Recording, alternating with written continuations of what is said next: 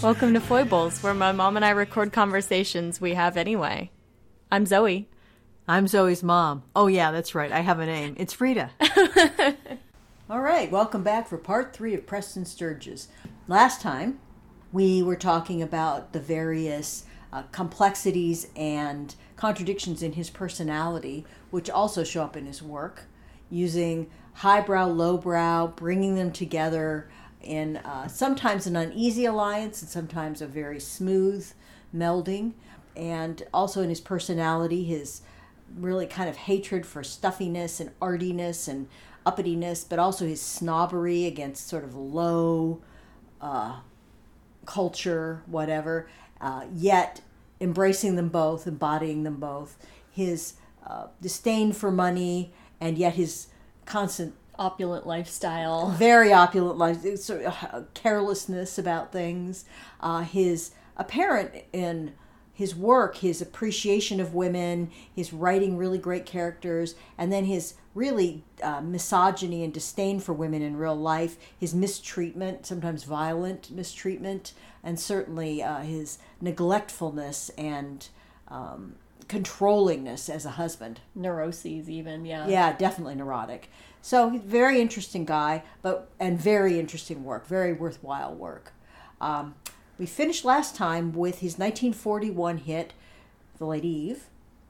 Which we discussed in the last part of the last episode, but which we also discussed at length in our Barbara Stanwyck episode. Right, because that, that did star Barbara Stanwyck. And uh, so anyway, where we left him was at the peak of his career. He never really got any higher than this, really. Had worked very hard to get to this point. He's now a writer-director. The Lady Eve was a gigantic hit and very, we believe, very reasonably so. Deserved it. As soon as The Lady Eve was done, he, he moved into working on his very next film. And he always seemed to get a lot of pushback about his films, but he was able to push Sullivan's Travels through because by the time Uh, he was ready to start on it, The Lady Eve had hit the theaters, uh, but he was uh, he went right into filming the next one. He knew he needed to build his momentum. Cool. So this is one that uh, we both love a lot. Was this a pre-existing script or was it a new one? Do you know?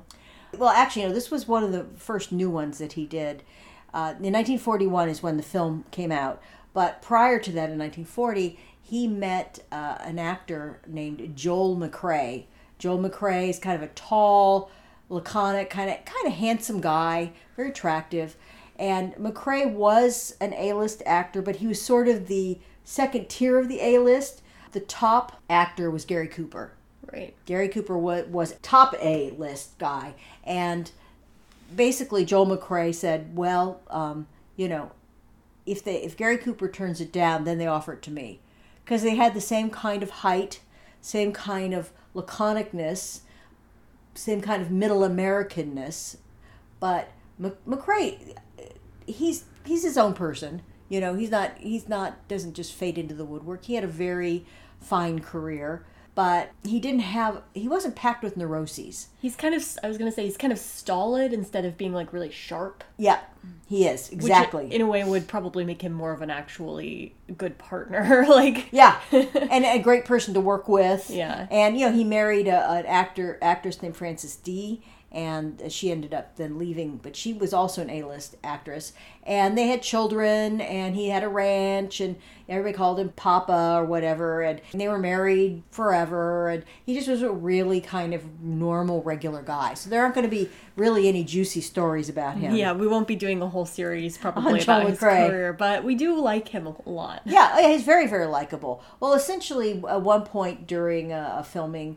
Uh, he had been reading a script that uh, Preston Sturges had written before Sturges was ever even known, and he, he liked it, and, and he said something like, oh, this is really good, complimented it, and Sturges was nearby, and McCrea didn't know who he was, and so Sturges heard that.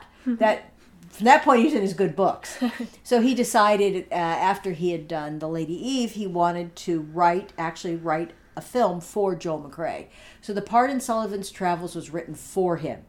And Sturges contacted McCrea, or uh, maybe the studio contacted him and said, hey, there's this script for you. Preston Sturges wrote it for you, And he says, no, you must be mistaken. He must have written it for Gary Cooper. And they just couldn't get Gary Cooper. And Sturges goes, no, I wrote, wrote this for you. And, you know, of course, from then on, Sturges could do no wrong. Also, as we remarked last time, Sturges was very nice, very, very nice to his stars and to the people who, quote unquote, mattered. And to the little people, he was a shit, as uh, William Demarest said, who was one of the stock company actors. He was very terrible, very abusive. Tyrant, yeah. Really a tyrant. And Eddie Bracken himself, who had starred in some of um, Sturges's later movies, said he really felt sorry for th- these actors sometimes. Uh, so anyway, but getting back to um, Sullivan's Travels. So he gets Joel McCrea, uh, gets him back, you know, gets him cast. Not, it wasn't really a real big problem because McCrea was fine.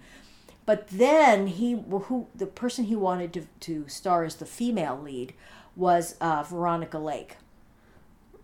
Now, Veronica Lake... I love Veronica Lake. Yeah, oh, I love her on screen, too. I wouldn't want to work with her.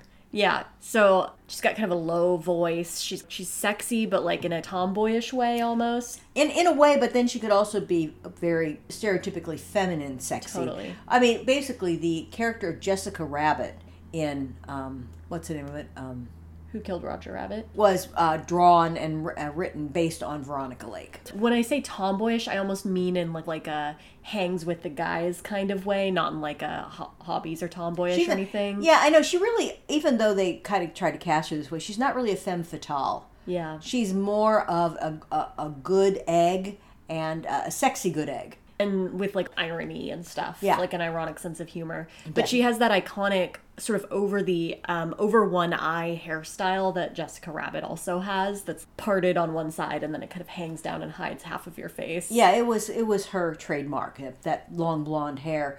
And uh, just F Y I, this film was done in forty-one, and it was right before uh, the U S got involved in World War Two, before the bombing of Pearl Harbor. And afterwards, women, you know, were just like wanting to do their hair like Veronica Lake. She became a style icon. And it's much like, I remember when I was very young, the thing that I really remember is uh, Dorothy Hamill. Do you know who she is? She was a, a an Olympic gold medal uh, ice skater, figure skater. And she went there for the U S and she won the gold medal. And she was so famous and so hot and so, you know, with it for the time. This would be in the seventies. And her hair, she had this certain hairstyle. Everybody, everybody was getting their haircut like Dorothy Hamill. It became the thing.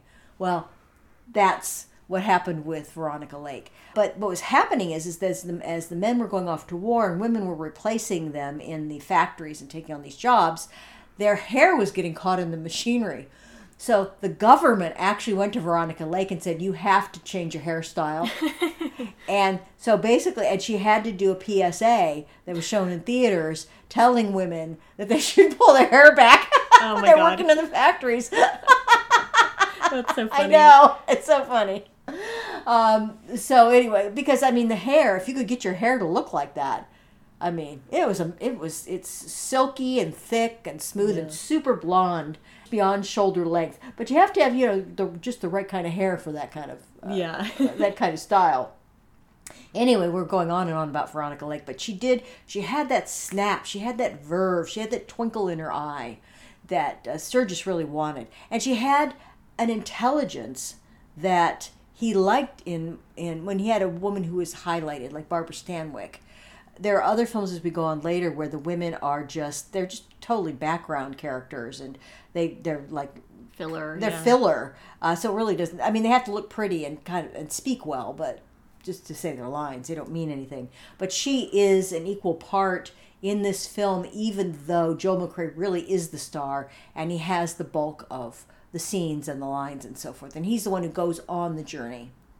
Uh, we are going to ruin, we are going to probably ruin this one, so really go watch this film before we talk about it, before you listen to us talk about it, because it's just great. Anyway, so he really pushed to hire her, and what happened was is she wanted to do the film a lot, and she didn't happen to mention that she was pregnant at the time, and she was pregnant enough to show, but she was able to hide it, hide her showing for a while. She knew that she couldn't hide it much longer, so she was worried, and uh, she lied, you know, and said she wasn't pregnant. So she went to Sturgis's wife, who was pregnant at the time. This is wife number three, with who, with whom he had a child. And she thought, well, she'll be sympathetic. And she's always on set sitting around watching, because that's what Sturges demanded of his wife, is just always kind of be there and sitting around. And so she went and she told her, and then the wife told Sturges. And so you will see in the in the movie some of the costuming. There's a time where she they devised uh, this part where they go on the road so that she's wearing a hobo costume. And it's big and baggy. And so she's pregnant, very pregnant in that. And then there are also scenes where she's wearing a robe or a gown by the pool. And it's interesting, they only shoot her from like high up. They don't shoot anything like below her waist level or anything like that. Yeah. So you can see them hiding it once you know what, what you're looking for. Interesting. But anyway, she was great in the film. And I had, I did not notice in the slightest before I knew this. Right, exactly. I didn't really either. Um, but yeah, the studio didn't want her because she had been, she's very, very difficult. She was kind of like Marilyn Monroe in that she was extremely insecure. And at this very early age, she's about twenty here, she's already an alcoholic. Uh, and she always drinking heavily. And so she was, she had a hard time. She couldn't remember her lines. She couldn't remember lines to save her life. But Sturges worked with her extremely patiently and helped really develop this really great performance that she does. It's, she does a, it's the best, I think it's the best performance and best movie she's ever been in. Yeah, absolutely. She's so natural. But Joel McCrea hated working with her. In fact, later on he was offered a movie and he refused to do it because he'd be starring, he'd be in it with Veronica Lake. And he's like, no, I'm never working with her again. Um, so um, basically um, she did like put them behind schedule, their shooting schedule, because she was always late and didn't know her lines. It took so long to get a performance out of her. But on the other hand, uh, Joel McCrea, snip snap, knew his lines, knew what he was doing, always on mark. And so those scenes went really, really easily. In fact, um, what, there's one scene in this, one of the best scenes, it's uh, early on, very beginning, where the story is that Joel McCrea is a is a writer and director like Preston Sturges, and he is gotten he's gotten sick of all of these lightweight, frothy, stupid comedies. Uh, like the last his big hit was Ants in Your pa- Ants in Your Plants of nineteen thirty-nine. Ants in Your Pants. Oh, Ants in Your Pants of nineteen thirty-nine. And he's also a, he's like a sort of a rich boy ingenue, right? So he's he's always lived the good life, and he he wants to get out there. He wants to get out there, be with the people and the breadlines and the and the hobos, and find out what the real life is about, and write a movie that really means something. He wants to write a movie called Oh Brother, Where Art Thou? Which, if you're familiar with Coen Brothers, they then in an homage made the movie Oh Brother, Where Art Thou, which is probably nothing like the uh, the Joel McCrea's character in this movie would have made, but... Well, it is probably after, at the end of the movie, when he did it, where, Oh Brother, Where Art Thou? It's probably the movie he would have made. Right. Not the one he would have made at the beginning. Right. Which would have been more like The Grapes of Wrath. Right. You know, for sure. Totally. And, of course, the studio heads don't want him to do this because he's... Uh, Such a moneymaker money with his comedies. Yeah, absolutely. And with a little sex... You say, well, I'll make this movie and I'll have the travails of man and the working class. And they go, with a little sex. He goes, oh, yeah, right, with a little sex. All of this, I mean, these jokes are so insider. And so anyway, he refuses to make the, the their film their way. And he wants to go out as a hobo. And so his butler gives him the clothes and dresses him up and gets him ready to go. And they want to follow him and watch every movie he makes, and he wants to get away. Well, ultimately, he meets uh, Veronica Lake, who is a down-and-outer. She's a poor, she's a poor girl who's probably always been poor, and she came to Hollywood to make it as an actress, and she couldn't. And all the producers were getting handsy with her, and she was sick of that, and so she was going to try to go home, and he decides he's going to help her go home. And ultimately, through back and forth and this and that, she figures out who he is and decides she's going to go with him on his journey, on checking out what it's like to be on the road, because she's kind of like, you don't know anything. You're going to really get torn up. And that scene in the office where he's talking with the producers, and the repartee is just rapid fire, so fast. It really, really fits in with the tone of the time and the way these comedies work. It's dip, snip, snip, snip, snip, just rat-a-tat-tat. And Joel McCrea, which is really funny because, like I said, he's kind of laconic. He kind of, you know, he talks in a very measured way, has a very calm voice. It's just, it's not his style at all. Really had to push. So basically, he's going, I can't do it this fast. I can't, you know, there's too many lines. It's a, and he talks and talks and talks. And so Sturges basically kind of did that, that thing they do in the movies where they try to get some man to do something, go, bah, bah, bah, bah, bah, bah, bah, bah. Sturges goaded Joel yeah. McCrea into doing yeah. the, the So McCrea style. does, the, McCrea did it. And so he did it, and it's like, snap, snap, snap. It only took two takes to do it. Wow. He says, okay, I dare you, not only do I dare you to do it, I dare you to do it in one take. Mm. Uh, you know, one continuous take. And so it took him two tries, and he did it on the second take. Hmm. And he did the whole thing without cutting. So basically they did two days of shooting in two hours. Amazing. And so Sturges, true to his eth- his work ethic, instead of folding that into the schedule and going, great, I can catch up on the time I'm losing with Veronica Lake, he just gave everybody a vacation for two days. Nice. They just took off. So by the time they got to the end of the the shooting, uh, they were nine days over schedule. So if, he, if he'd done what he should have done, they only would have been seven days over the shooting schedule. But they weren't that much over budget. It wasn't too bad. So that got it got all right. And so then when Sullivan's Travels came out, it really just got mixed reviews. I mean, it got some very glowing reviews, but it also got pretty mixed reviews. And it did it did fine. I mean, it doubled its budget, so it was a hit, it was a success. But the studio were disappointed because after The Lady Eve, which had made three or four times its budget, they were like disappointed because they expected, you know, a they, blockbuster. They expect every it's like, sort of like just churn it out, just keep churning it out like the same every time. I don't know, the studio makers, well, they were all about money. Of course, yeah. That's what it is. And so, um, you know, it, it did well, but there was a lot of discomfort. Um, a lot of very well-known uh, critics were, they just didn't sit comfortably with them because they didn't understand the tone. And this is where we get back into the high and the low, the comedy and the drama. Now, today we would look at this, we do look at this film and go, we're perfectly comfortable with it.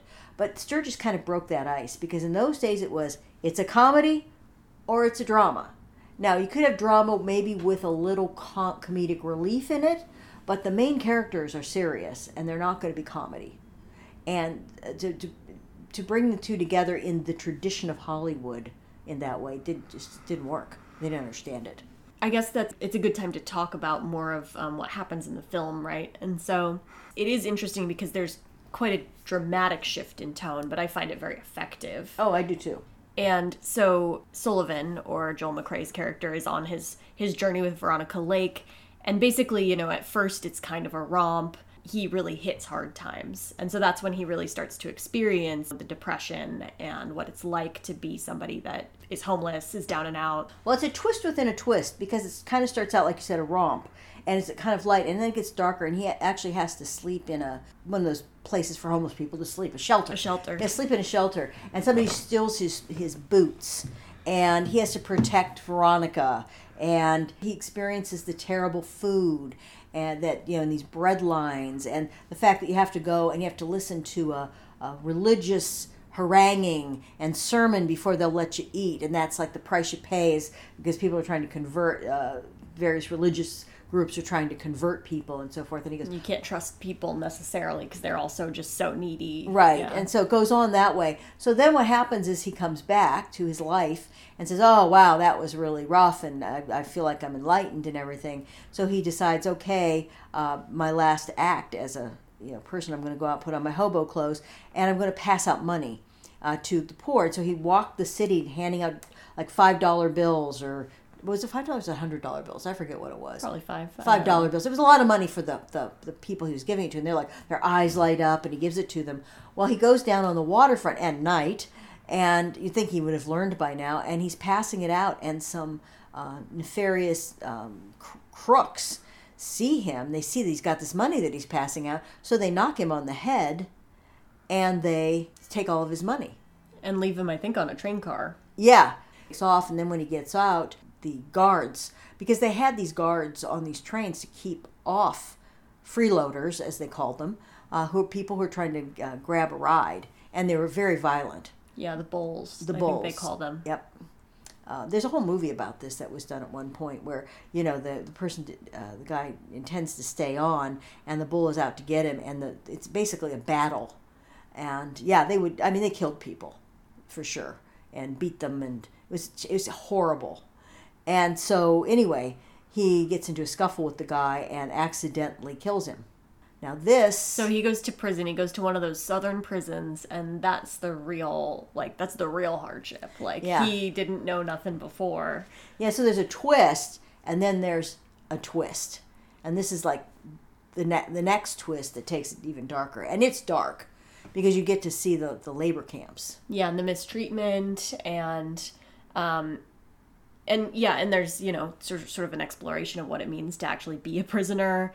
And there was, at the time, I think, sort of a, social, a growing social awareness about how horrible the conditions were in those prisons. And we've seen some um, sort of reformist movies that tried to expose, like, when they would put prisoners in the in the box in the hot sun to punish them and things like that. So he experiences that. And then the spiritual height of the movie happens in the midst of that, and they get taken to a church, and it's a black church, right? And that's that. And that's the thing too. That what I I noticed this a lot in older films is that the uh, the li, the liberal agenda thing that the like the uh, the House Un-American committees, or the liberal agenda, the socialist agenda, the all you know, and also the sort of civil rights kind of uh, viewpoint that H U A C, the House Un-American committees um, group, was trying to root out of Hollywood, they really did exist, and which I don't think is bad. Mm-hmm. And you can see in the films is they're constantly trying to slide in black people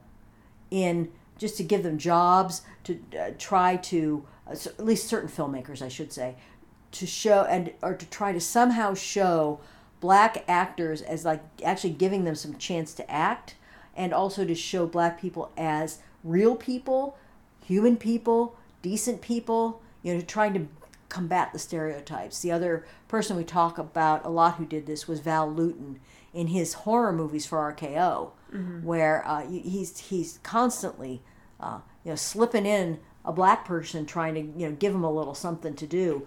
Uh, and the, the studios fought this not only because they were generally racist, but mostly because um, they wanted films to be able to play in every state in the United States. And in the South, with the Jim Crow laws, um, what what would happen is either they would refuse to play the movie, or they would take the movie and they would edit it because they didn't want to see any black people. So they tried to, if they put them in the film, they would try to sort of uh, isolate it so that the censors down in the South could just snip that part of the film out and then continue playing it as if they didn't exist. Right. So that's what's so interesting with, um, with with some of these filmmakers, because they managed to make it absolutely essential to the film that that person is in there to the plot or whatever. And in this case, it is an isolated scene, but it's a black church where they welcome the prisoners, who are um, ninety percent white, to come into the, the, the church and watch a movie with them and have a service, but they're not haranguing them like these other white revivalists were doing to the poor to, to feed them. They just,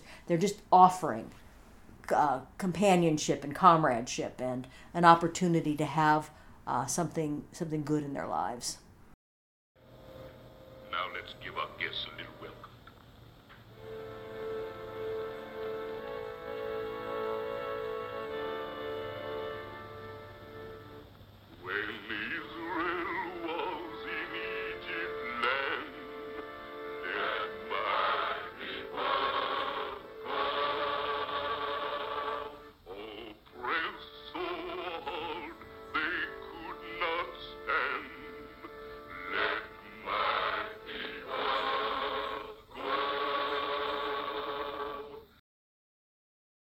So it's a very moving scene, and I will say there's there's one other black character in the movie, which is the only kind of off note that the movie hits for mm, me, who's mm. like, he's like a cook that Sullivan takes with him at a certain point on the travels, and, and it's a very sort of typical role in terms of super goofy, slapsticky, kind of eye-popping-y. It's not like pointedly offensive or anything, he didn't intend that. That's the off note in the movie for me, but then there's this scene where the black characters are really real people, and then this sermon is really moving, and and I don't know if they watch a movie, but they certainly they watch some cartoons, So um, yeah, it was supposed to be what um, what Sturges originally envisioned was a Charlie Chaplin film, and if you imagine them watching Charlie Chaplin, it works so much better. I mean, it, yeah. it works, but it works so much better. It's like perfect uh, that they're watching The Tramp, right? And everybody's laughing at The Tramp and the way the world is just weighing down and crushing The Tramp and the Tramp spirit that Chaplin brought to the screen. But unfortunately, they couldn't get it, so they had to have Mickey Mouse. Right. Is, yeah. I don't like so, Mickey Mouse. So Charlie, yeah, because Charlie Chaplin, yeah, if you can replace that in your head, um, he did this character, the Tramp, that was very much dealing with social realities, but he was doing all this physical comedy and everything. Unfortunately, in the movie, it's a it's a Mickey Mouse comedy, but everybody's laughing at it, and Sullivan looks around and he sees everybody um, just like transported from the hardships of their lives and united. Is there anything else you want to say about this scene? No, I think it was I think it was fantastic. And then Sullivan very, well, we won't even say how he figures it out, but he does something very clever that gets him notice, and he ends up getting out. And returning to his life. And returning yeah. to his life. The very end, the last scene is quite perfunctory, and it, it's just where he's saying, oh, I understand now the value of comedy to the human spirit, blah, blah, blah. The end. And so I felt like that the end was very rushed and, and quite poor, but the rest of the film is so brilliant and so great that I totally forgive it because it wasn't offensive. No. So after that, we see again Preston Sturges coming back to, uh, as we've talked before about, he, his films are a lot about class. And in The Lady Eve, we're looking at the upper crust, possibly one percent. In Sullivan's Travels, we're looking at people who are near the one percent if they're not the one percent. And always the dichotomy, the rich versus the poor. And we hit that again in a certain way with The Palm Beach Story, which is his next film in nineteen forty-two. Again, he really starts trying to get this one going right away while he's still got that mojo going. And uh, this is another new story. This is not one of the old ones that he wrote and pulled out of his drawer. But it really came from his exploration of women and women's beauty and the way women's beauty acted on him. And he really had, he was very uh, uh, susceptible to it, and which is maybe one of the reasons why he felt so, such animosity to women in his own life, I don't know. Yeah, ambivalent. Yeah, least, yeah, yeah, they had uh, real uh, power over him. So basically, it, it, it's a societal exploration of how far can a woman go on beauty alone. Now, it's interesting, he writes a character. Uh, it's uh, to be played by Claudette Colbert. There were other people who were considered for this, but he really wanted Colbert. And when you watch it, she's not doing it. She's got her beauty as her tool, but she's really smart. She's the smartest person in the movie. She's very cunning and strategic and sly. So that's not on beauty alone. Right. You know? Uh, and so the basically what the premise is, we have Joel McCrea back again. Very happy to work with him. And he plays this kind of befuddled architect who has this really weird plan of an airport that's a giant net that's over the city, and the planes land in this giant net. I forgot about that. That's so silly. It's really funny also because it's, again, Sturges, uh, as we mentioned in prior episodes, Sturges was an inventor. Right. And he invented a bunch of stuff. And so he's making fun. This guy's an inventor. Yeah. And he's got this wife who um, is very is beautiful and really smart and snappy. And a lot of men are interested in her, and she likes to flirt and go out. And he this one really had a hard time getting past the censors. So basically, what the story is is she wants to sleep with a bunch of men to get money to give to him so he can do his invention. Right. Essentially. And, of course, he's the man, and he doesn't want her to do that. He, he doesn't want to give her that agency, shall we say. Of course, that would make him look really, really bad, for one thing, and he'd be jealous. So she wants to have the freedom to do that, uh, to help him. So what she does is she leaves him in order to be able to help him, because if she's not married to him anymore, then she can do what she wants, and then she can give him the money. Given that this had the Hays Code going for it and they had to do a lot of censoring, that's really what it is. Now, when you watch it, it's this is one of the downsides of this story. I think it's one, one of the reasons why it's not my very favorite one, is you're kind of going, what's going on here when they're talking? You really have to be able to read between the lines. It's very oblique, didn't you think? Yeah, for sure, because and sort of the, what has to be the pretense is just that she's beautiful and so men want to spend money on her and have her around and stuff. Right. The other interesting part is that her husband, as far as I could tell, he doesn't want her to do this. He doesn't want her to see other men and stuff, but he also... It's very, it's a very liberal sensibility in the sense that he's very much kind of like, you can do what you want, and he doesn't seem to be like morally opposed to her sleeping with other men or anything. So yeah. it's it's very like sexually liberated in that sense, or sexually liberal um, in its undertone. Um, but of course, he can't be actually okay with it or anything. Right, right, because he's a man in, in those days. And in those days, men supported their wives. I mean, if you were of a certain class... It was it was about your masculinity that your wife didn't work, mm-hmm. because then you could afford to not have that second income. So it's that and kind that's, of thing. And that's the kind of thing is like when he rails against it in the movie, it's more about her bringing the money in than it is about her being with other men. Right. It's really where his issue lies. So I think that's very interesting, and it it, it is a subtle statement about sexual liberation, right. sort of. Right, and it's also playing with the idea of the woman having more resources. In this case, she doesn't have the money in hand, but she can get it. And you look at Sturges's life. He was married to, you know, very rich women. Right. And so so you're kind of like looking at that, and even though, they, they, you know, they inherited the money, um, he was married to, you know, the the woman who was the granddaughter of the guy who created General Foods. I mean, so huge amounts of money. So kind of like looking at the the, the screwball way in which very rich people behave, because their money kind of distorts them. And of course, he was very distorted when he got money, that's for sure. Right. And what's interesting in the film, so essentially she goes off and she gets uh, a man to be betrothed to who is super rich, and that's played by Rudy Vallée, who was, as and we mentioned this before in pr- prior episodes, he had been a heartthrob singer in his youth in the twenties, and then now that he's kind of a stolid middle aged guy, Preston Sturges discovered him and found that he had this sort of great capacity for deadpan humor, so he cast him. And this is the movie in which he sort of rediscovered Rudy Vallée. Again, the studio didn't want Rudy Vallée, but he insisted on Rudy Vallée, and it was a great choice. And um, so interesting, because they were like, no, no, we don't want him. And Preston Sturges says, I bet you you're going to be paying Rudy Vallée twenty-five hundred dollars a week by the time I'm done with this movie. They're going, no way, he's he's nobody, he's nowhere.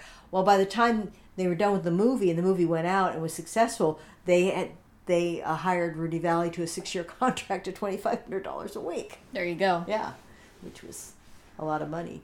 And so anyway, so Vallee's going to be the guy who... Um,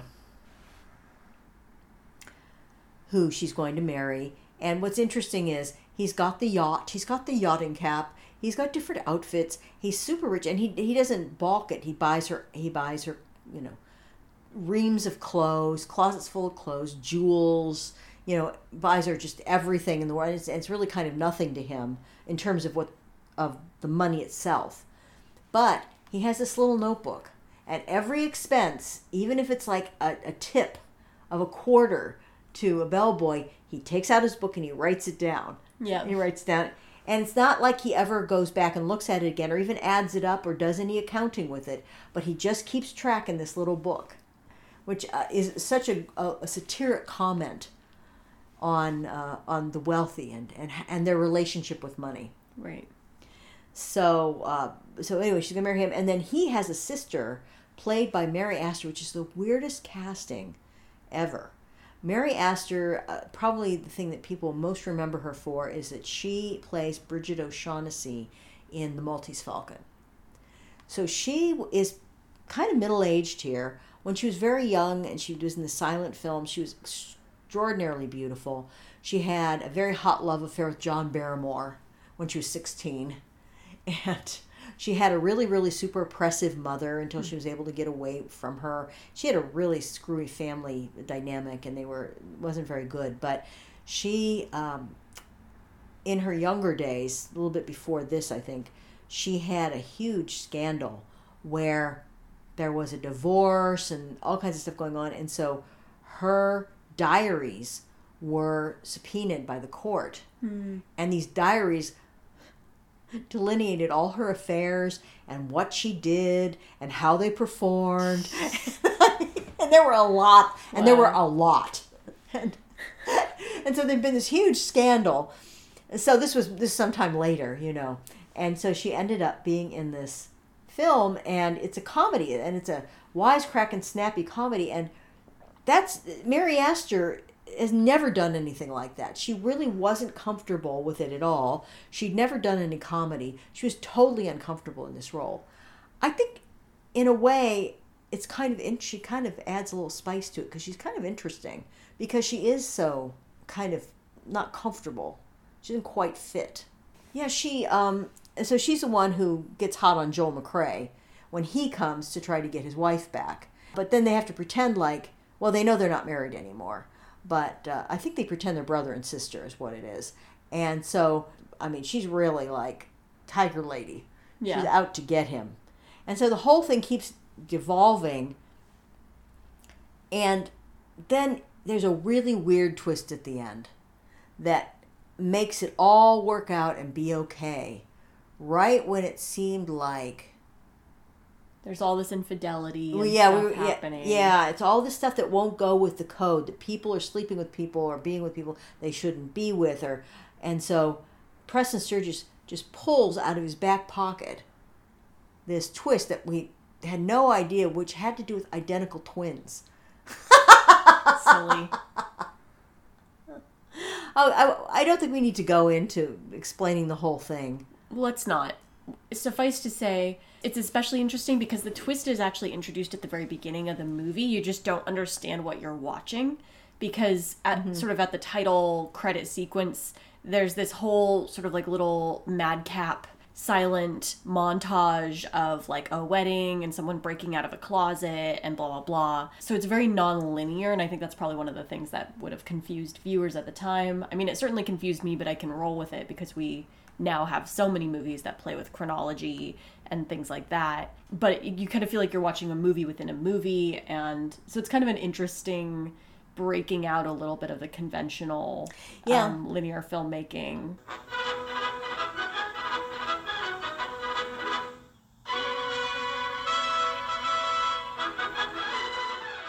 But it is also kind of, an, uh, the tone is kind of weird and uncomfortable because of the dancing he has to do around the censorship.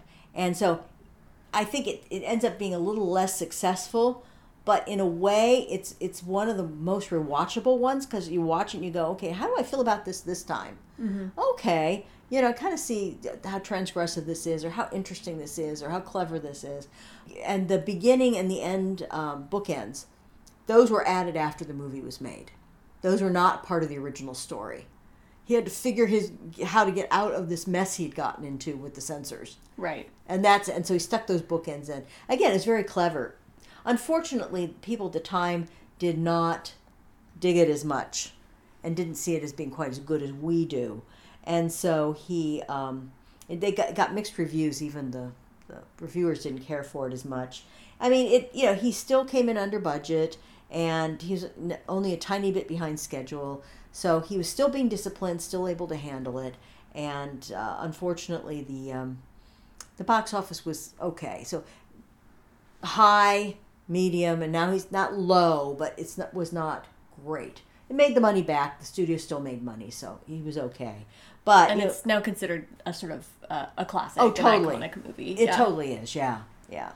So then, um, uh, basically, he had some struggles in between, you know, um, this film and trying to get his next film done. And mostly it had a lot to do with the um, the censors. Again, he just kind of couldn't stay, couldn't get around those censors uh, for the stuff he wanted to do. But a lot of times then it did lead him into like kind of clever twists and clever ways of handling things. So um, he had a, a new producer who had come in. And who just, he couldn't get along with. At first, the producer seemed to be okay, but he really didn't, I think he just didn't like Sturges' style. The guy was like an accountant, and he, he was not an artist, and he just couldn't handle this guy's style. So in nineteen forty-four, so now we're, you know, he wasn't able to kind of keep on that same momentum. He really ended up just being in such open conflict with this guy. He wanted to get a film made, so he says, look, I'm going to write a script to use this small town set that you've already built and you're going to tear down anyway. So you can get make some money out of this this set, so it won't cost you a dime. And I'm go- we're going to figure out how to change the story so that everyone will be happy. So the story is The Miracle at Morgan's Creek, and it's about a woman, played by Betty Hutton, who was a big uh, like song and dance gal, and they kind of wanted to get her into acting. So she's a young woman who loves going out with the, the, the soldiers and the G Is and the fly boys. Everybody's coming through, going out and partying, and sort of like it's her patriotic duty to get out there and have fun and party with these guys, right? Yeah. And she's like, she's like, and Betty Hutton just bounces off the screen. I don't think she's a particularly good actor, never did, but she has a ton of personality. Personality, energy, yeah, and good, good comedy, like, yeah. um, I don't know, instincts. And everything. Yeah. Yeah. So anyway, she goes out one night, and really what the story is, she gets so drunk, blackout drunk, and she, and she sleeps with a guy, and then she comes back the next day. She doesn't remember who she slept with. Yeah. And she's pregnant. She finds out she's pregnant. Somehow she knows that the day after yeah, she's yeah, pregnant. Right, right. But, you know. Yeah, whatever. So she's pregnant, and now she's in a mess because she doesn't even know who he was. So... And then there's this this schlebby guy who can't get into the army, who's always loved her, and he ends up being willing to... To take on the responsibility of, like, raising her child. Originally, she, she just sleeps with this guy and she comes back. So, in order to appease the Hays Code, the Catholic League of Decency, the United States government, who was very concerned about how soldiers were, were presented and perceived, and the studio, they had to... They had to really monkey with this script, and in my mind, it actually made it better because that actually made it more interesting because they had to come up with the twist or the, the, the element of the plot that she not only went and slept with this guy, they went and got married and slept together. So now she's, okay, she's not a bad woman because she's married. Right. What the subtext is, it's it's about a woman that has sex out of wedlock and gets pregnant, and then how to deal with that. And she doesn't know who the father is. In the film, she married a guy, and so she doesn't even know who she's married to. And so then she has her childhood friend who's in love with her, and he's like, "I'll like I would marry you and be a father to this baby, but you're married, so how? What do we do now?" Right, because then then it's bigamy if she marries again. Right, which, again, which is all very very silly because if you don't know who he is and you don't have it, I mean, you don't have a marriage license or anything. Then like, how are you, know? you really married? The only reason she knows she's married is she's wearing a ring. She's wearing a soda tab on. Oh, her well, that's right, a soda tab. Yeah, that's right. And that's the only reason she knows. She doesn't even know where she was married. She I mean, right. She was blackout. Well, and, of course, and the thing is they changed yeah. that, too, because they don't want it to be that a soldier had, you know, that a soldier had sex with a woman who was so drunk or that, or even drunkenness. They didn't want that to be funny. So, basically, it was sort of like she got bonked on the head. Right. And and was like... While well, she's in the middle of dancing, she hits her head on a chandelier or something. Yeah. And, and passes that, out, kind of. Well, she didn't pass out, but she has amnesia. So, she doesn't remember anything. And she oh, went around and around. It was just so ridiculous. In fact, um, the, the censorship was so intense that there's a scene where um, when she's off to having this crazy party, Eddie Bracken, the Eddie Bracken character, is waiting for her at the uh, to take her home because he promised that he would pick her up after her night of frivolity and take her home so that her father would think that she had been at the movies with him. She takes his car too. Right. She's oh, like, that's right. She she's like, oh, can you just wait at the cinema for me? Cool, thanks. I'm going to take your car. Okay, bye. So when she comes back to pick him up, you hear uh, originally in the script you have you hear the squealing of tires because she's driving crazy and she drives and, and she stops. And the censor said, oh, you need to change that because of the Rubber Conservation Act. Because when you uh, drive like that and you hit the brakes, you're actually burning rubber. burning rubber on the road. And so they're supposed to change it to a funny toot. so, so that, That's like the Scott, minutia here. But then, of course, you see what happened with Veronica Lake's hairstyle and how it was such a problem behave, yeah. that people were getting their hair caught in machinery and everything. So I guess it wasn't...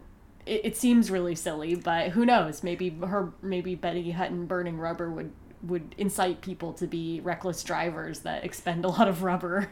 So she ended up trying to... Um, so, so then he has to do several machinations in the script is to figure out how she could get a divorce from this guy so she could marry this other Eddie Bracken character. And it's all very complicated. I, I don't think we really need to get into it, but we do need to talk about Eddie Bracken. If anybody's seen him, he's not my favorite of actors at the time. I, I Preston Sturges' taste in actors is not really my taste sometimes. Um, I, I do like Joel McCrea, but uh, Eddie Bracken's kind of a Weasley-looking guy. He was never really an A-list star. If he was, he just maybe touched it and he's faded away. And and he's got asthma, and that's why. He, and of course, asthma in those days was made you wimpy, which is of course not true, but that's how, you know, the prejudice they had at the time. And when uh, Sturges asked Eddie Bracken to do this film, he didn't want to do it. He didn't. He had just done a film with Betty Hutton, or a couple films with her, and the studio was trying to build her up, like I said, to make her a star and get her into acting. And so Bracken felt that he was being sidelined uh, to sort of just be her support, and he wasn't getting highlighted himself for his career. So he was uh, he was competitive that way, and he keeps being really careful to say it's not Betty. I love Betty. It was the studio, but nonetheless, he acted like a jerk to Betty in terms of the acting part of it, mm. uh, because he did everything he could to upstage her and all the other actors. Mm. He upstaged everybody. He uh, in the movie he's like he he sees stars and he he reels and he and he and he reels all over the place and he mugs and he, he does all this stuff and to, to draw attention. If a actor was to the back of the screen, he would be sure to walk in front of them and all during the scene was going on, which is all kinds of really rude, nasty stuff that actors do to other actors when they're being jerks. And you'll watch him and he's just too much. He's just, oh God, he's just way too much. But Sturges liked it, so whatever. And he, he ultimately said, I felt deceived. And what was worse, I felt I couldn't trust anybody because Sturges had promised him that this would highlight him, that he would not be a second banana, but he was really, because Betty Hutton, it was her dilemma, and it, she was she was very bright and really, you know, the best one in this. Well, she wasn't really the best one. Diana Lynn was the best one. She has a little sister in this who's an actress who always kind of played those kind of parts, the mouthy, know-it-all, precocious, precocious young, young woman. Yeah, yeah, but pretty at the same time, you know. So I, I really like Diana Lynn a lot. Me too. I, I think she's like tends to be the one who seems like the most modern in terms of her acting. Yeah. Maybe that's why I like her so much. So Eddie Bracken noticed, he he said this about Preston Sturges, that he was Jekyll and Hyde. He would verbally ridicule the stock company and the smaller actors, and he said, I felt sorry for them many, many times. Mm. So that's really... He also felt sorry for the women, because uh, even the stars, I guess he made them cry. Jeez. Several times. He was so verbally abusive. Oh, I've got here also some uh, notes from the censor that were real notes that were given on this movie. So censor said, change the name of the clergyman from Upperman because the name has a comedy flavor. And you don't want to say about clergy. Yeah, then there was the thing about the rubber conservation uh, program, which I said. I guess those were the two notes that I made. I just thought that, like you said, they're so minutiae, granular. Yeah. yeah. Then once he finished this film, one of the things that he was irritated by is that the studio released films at a certain pace, you know, in order to get people to come because you had to go to the theater, and then the next week be the next two films because there's always an A and a B film that went out. And so they held his film from being released immediately because they wanted a more commercial film, which was their words, um, since uh, Palm Beach Story didn't do all that well. Part of it probably was also the producer being a jerk because he didn't like Sturges and kind of undermining him a little bit, but eventually it came out and it was a huge hit, so he's back on top again. Huh. And he got nominated for the screenwriting Oscar again. He didn't win this time, but he got nominated for it, so it was just, it was huge. Surprise. I mean, I don't think that this script is uh, you know, best screenplay worthy, although I don't know what it was up against, but it is kind of middle tier in terms of being like some pretty fun dialogue, a little snappy, not too shrill, not too broad, even though it's pretty broad. It's pretty broad, but I think it's also just really very clever in terms of yeah. the way he gets around censorship. And I think people appreciated that. Yeah. And maybe maybe the, the Academy and the people, the writers, are going, no, that was clever. Let's we should give him a nod for that. Because that, everybody was hurting under this oppression of the censorship. Yeah, and I do think that it really stands out among his films. So if you're enough of a Sturges head or interested enough, after watching Sullivan's Travels, Palm Beach Story, and The Lady Eve, this would be one of the ones that I would recommend just because of that being so different and sort of fresh and in the way that it's transgressive, telling a very real story about unexpected pregnancy and stuff. But he never resolved it. the uh, story really never ended up making sense. Yeah. What the solution is, is because they don't know who her soldier husband is. They can't figure it out. They can't find him. They go through several schemes to try and get her married to Eddie Bracken in various ways, and they all fall through. But what happens is she has her babies, and not only is there one baby, not two babies, not three, not four, not five, but six babies, right?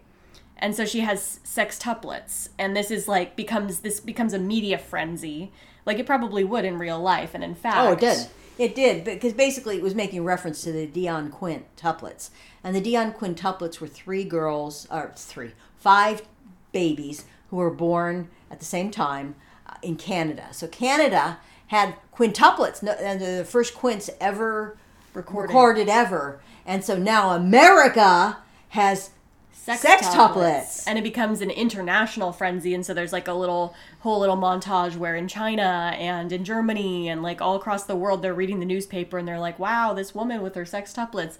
And so the U S government gets involved, and they basically resolve this situation ex, ex machina, and they say like, well, Eddie Bracken has to marry her, so they they get her married, um which I think is kind of interesting because that in and of itself is sort of transgressive. He managed to solve the problem without having to do a thing about whether her marriage needs to be annulled or whatever, and it also kind of highlights the power of the U S government in a sort of social commentary way to me, and the power of the press, yeah, which is something that Sturges likes to comment on. Oh, totally, and and making fun of me, uh, the, not just the media, but but people who consume media, yeah, and how everybody just gets totally uh, just wave something in their face and they're like, ah, and they go after it, you know, and, yeah, and, and it becomes a huge thing. And so uh, so shame and humiliation are turned to glory and, you know, wealth and everything else, and and uh, so that's that's how it ends. And uh, it, it was a very clever it was a very clever way to do it, because there was no way to get out of it. Yeah, not really. No. And it's a very cute thing that he liked to do is he had a callback to The Great McGinty, which was his his first film that he wrote and directed that we talked about in nineteen forty, where the people who are going, this is American, we have to get this out there, we have to make sure that everyone knows about this patriotism. So, and the governor of that state that, that they were living in was played by the Great McGinty, Brian Donlevy. Comes back for his part. He reprises his part, and so do all his little cronies. So they're all at a desk talking on the phone. They just have one little insert cameo scene, yeah, where they're talking about it. So it was very cute. Yeah, it makes it in universe and ties the two movies together. So I enjoyed this one, and I I do recommend it. Yeah. Um, if you're a nerd about this kind of stuff. Yeah, I think it's it's well worth watching.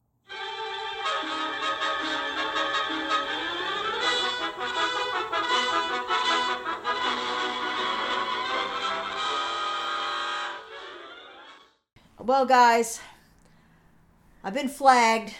I always think, oh, we'll get it done.